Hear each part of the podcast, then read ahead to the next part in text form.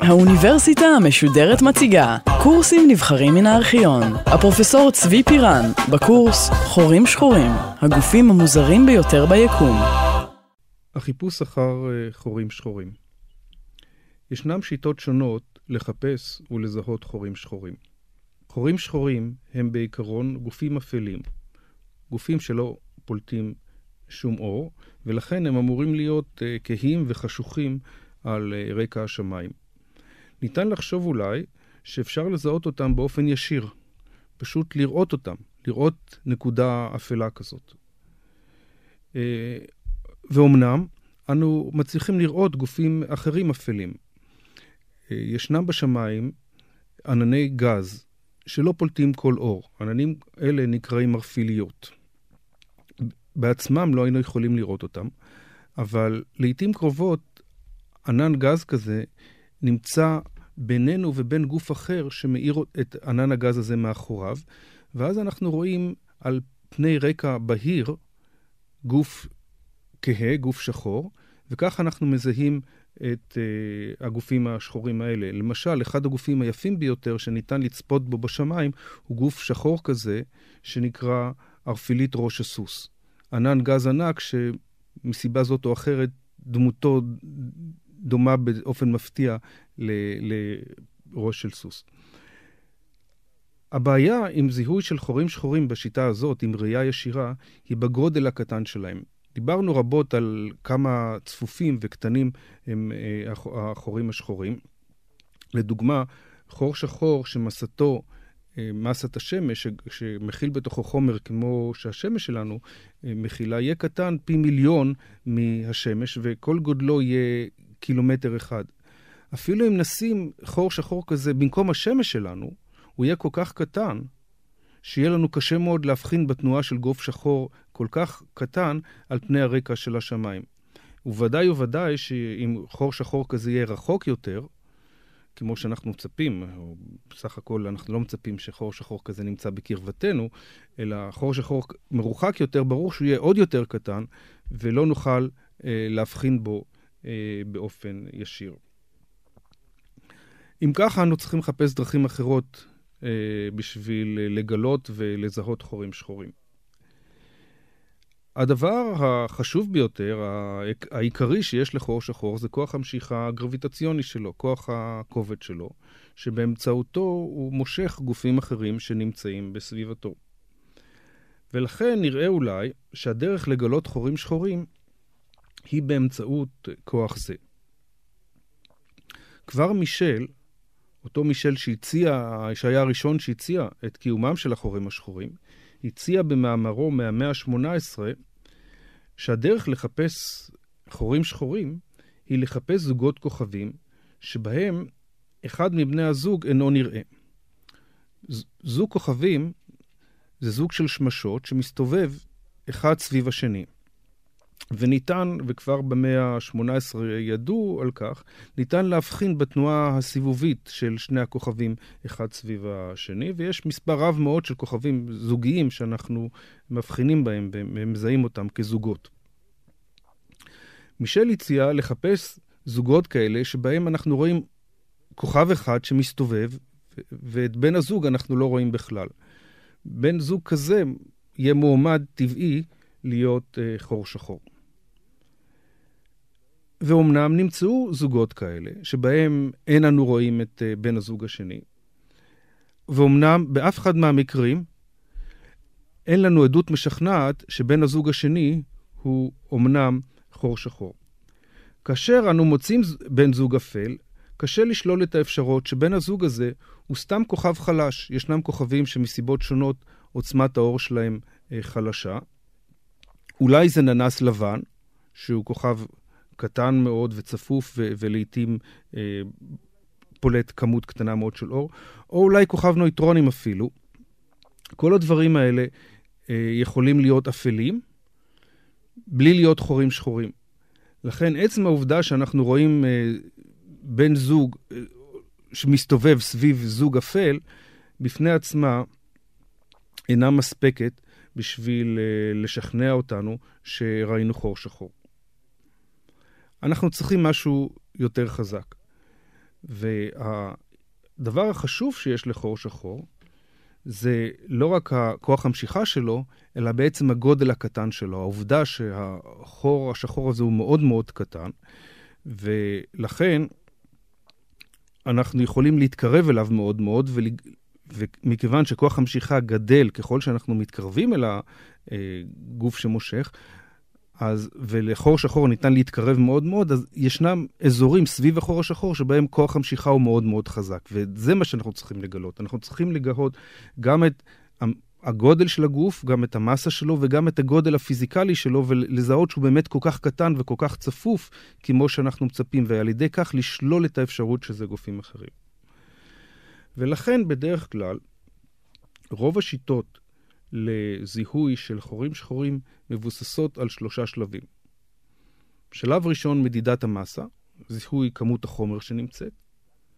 שלב שני, מדידת הגודל, מדידת הגודל של המערכת, הזיהוי שבאמת המסה הזאת מרוכזת בתוך אזור מאוד מאוד קטן. ושלב שלישי, שהוא בעיקר שלב תאורטי, זה כלול בעבודה תאורטית שמשכנעת אותנו ובוחנת את האפשרות שאין גוף אחר שיכול להתחזות למה שאנחנו רואים.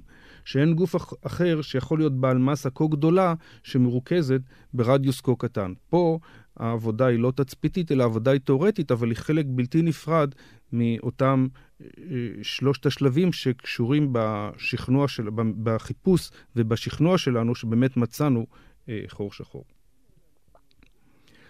בחיפושים האלה אנחנו נעזרים בהרבה מקרים בעובדה שכבר דיברנו עליה, שבאופן אבסורדי, החורים השחורים, שהם בעצמם גופים אפלים, הם, ד... לאו, הם לאו דווקא אפלים. החורים השחורים, חלק מהחורים השחורים לפחות, נמצא, שנמצאים באזורים שבהם יש כמות גדולה של גז מסביבם, בולעים את הגז הזה, ובתהליך הבליעה של הגז, הגז הזה פולט כל כך הרבה אור, שבעצם חורים שחורים הם נמצאים במרכזם של עצמים שהם העצמים הבוהקים ביותר ביקום שאנחנו מכירים, העצמים, גופים שפולטים כמות, כמויות גדולות מאוד אה, של אנרגיה, וזה מכיוון שהחומר שנופל על החור השחור פולט כמות אור עצומה. ולכן אנחנו משת, משתמשים בחיפושים בעובדה הזאת. אנחנו מחפשים גופים שהם דווקא פולטים כמות גדולה מאוד של אור, כמות גדולה מאוד של אנרגיה, ו...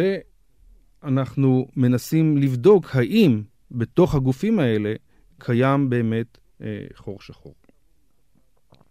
והמדידה, כאמור, מתבצעת באופן אה, כללי בשתי, בשני שלבים.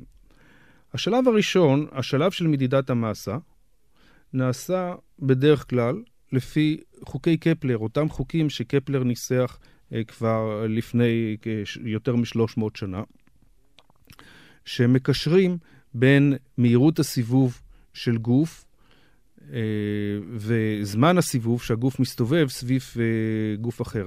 קפלר ניסח את הגופים האלה עבור אה, מערכת השמש.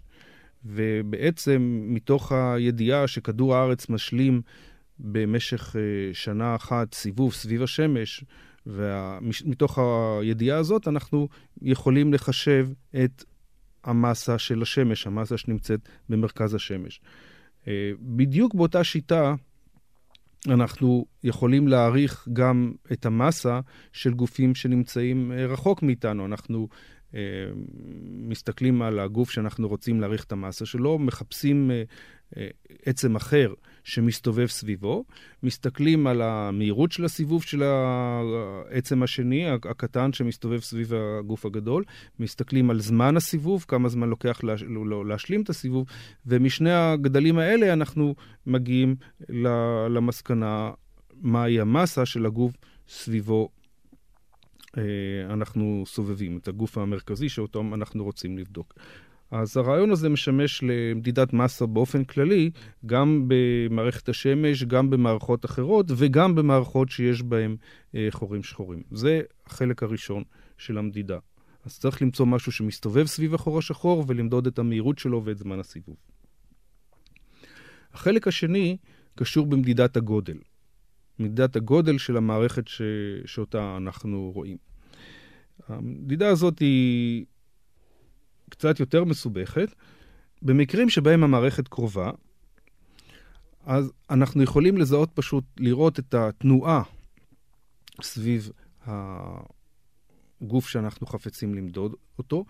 אם אנחנו מודדים את הזווית, את זווית הפתיחה של התנועה, ולפי הזווית והמרחק למערכת, אם אנחנו יודעים את המרחק למערכת ואת הזווית, אנחנו יכולים להעריך ישירות את הגודל של הגוף שאנחנו מסתכלים עליו.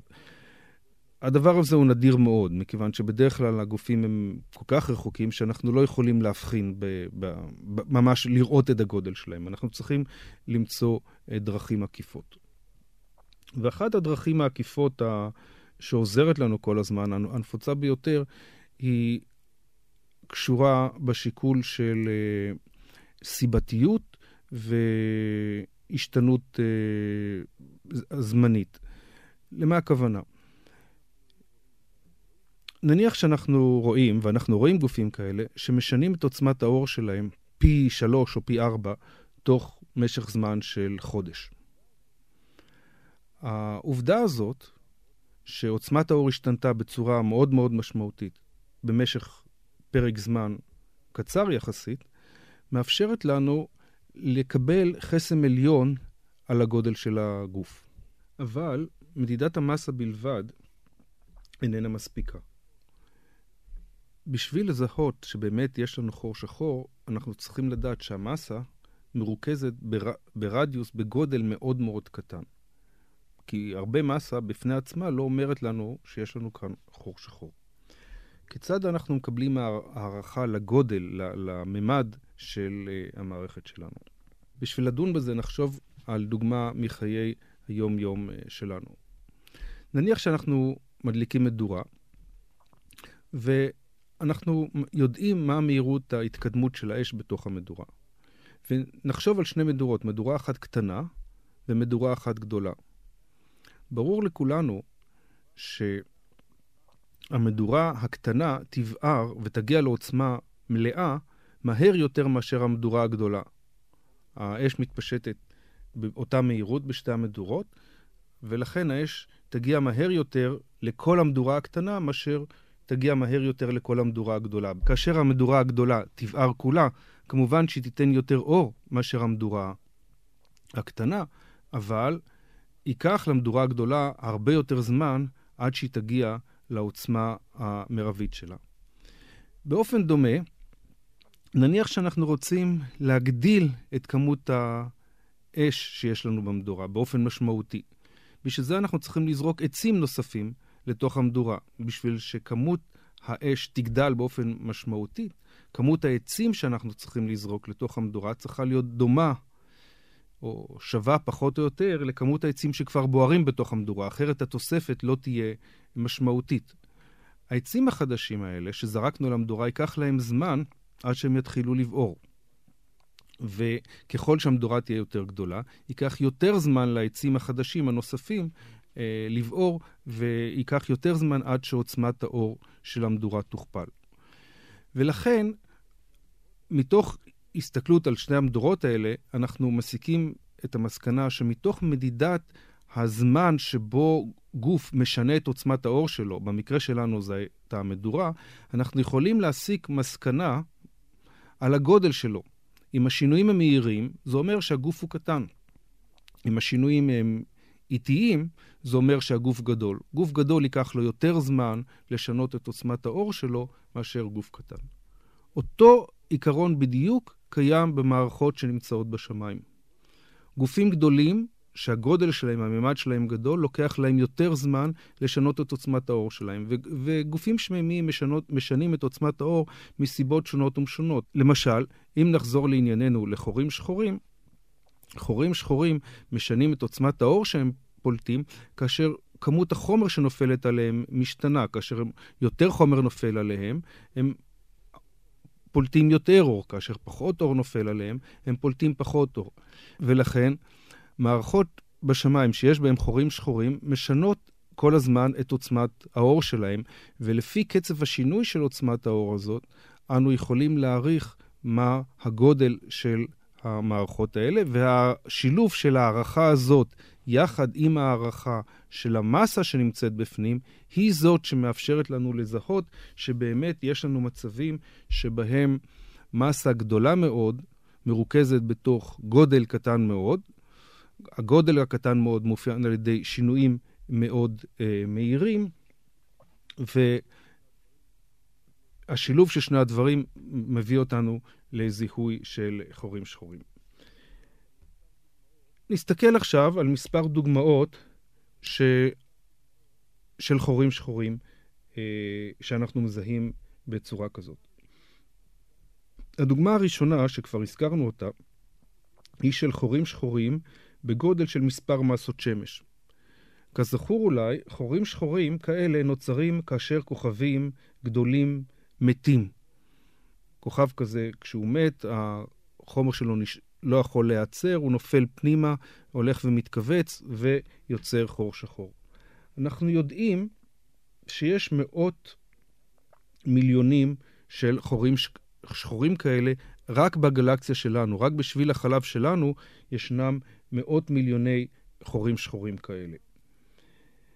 את רובם קשה לנו לזהות, אבל חלק מהם נמצאים בקרבה של כוכבים אחרים במערכות זוגיות שבהם יש כוכב אחר בסביבתם, והם בולעים חומר מתוך הכוכב שנמצא בסביבה.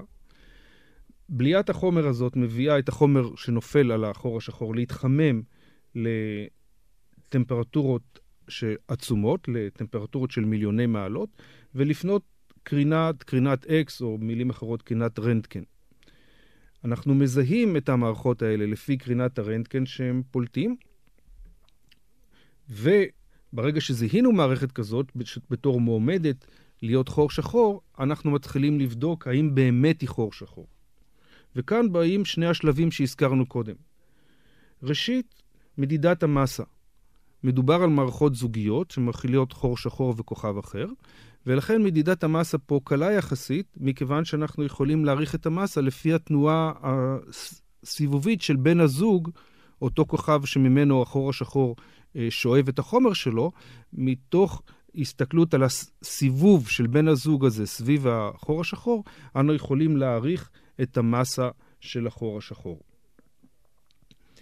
המדידה של הגודל כאן מופיעה לפי השינויים המהירים מאוד שמופיעים בעוצמת קרינת הרנטגן, שינויים שלעיתים קרובות מגיעים למהירות של מילי שניות. לעיתים תוך מילי שנייה עוצמת הקרינה שבאה ממערכת כזאת משתנה, מה שאומר לנו שהמערכת היא מאוד מאוד קטנה, כמו שצריך בשביל שיהיה שם חור שחור. ובאמת, המועמד הראשון לחור שחור, שהכרנו, שהזכרתי אותו כבר, מועמד שנקרא סיגנוס X1, שהוא מקור קרינת ה-X-ray, קרינת הרנטקן הראשון שהתגלה במערכת הכוכבים סיגנוס, הוא מועמד שהתגלה בדיוק בצורה הזאת, מקור של קרינת X-ray שנמצא במערכת בינארית, ומתוך התנועה של הכוכב הבינארי, הכוכב הזוגי שלו, הצלחנו להעריך את המסה של אותו חור שחור. כיום ישנו מועמד אחר, טוב יותר, מועמד שנקרא נובה מוסקיה, או השם המקצועי שלו זה A0200, שמסמן את המקום שלו בשמיים, למערכת הזאת של נובה מוסקיה, במערכת הזאת ישנו חור שחור שאנחנו יודעים שהמסה שלו היא בדיוק רב 3.4 מסות שמש. הצלחנו למדוד בדיוק את המסה הזאת. וכאן בא השלב האחרון שהזכרתי קודם. השלב התאורטי, שבו אנחנו צריכים לשלול שאין גוף אחר שיכול לחקות את הגוף שאנחנו מדברים עליו. והגוף שקיים, שיכול אולי לדמות את ההתנהגות של חור שחור במצב הזה, הוא כוכב נויטרונים. כוכב נויטרונים, גם הוא יכול לבלוע חומר שנמצא מהכוכב שנמצא בסביבו, וגם הוא יכול ליצור דיסק כזה שבו נפלטת קרינת ה X-ray. ואומנם אנחנו יודעים שישנם כוכבי נויטרונים שמתחצפים להם ועושים בדיוק את אותו דבר שחורים שחורים אמורים לעשות, ומבלבלים אותנו. אז איך אנחנו יודעים שכאן זה לא כוכב נויטרונים? והתשובה כאן היא בגלל המסה הגדולה יחסית של אותו חור שחור. לא יכול להיות כוכב נויטרונים שמסתו 3.4 מסות שמש.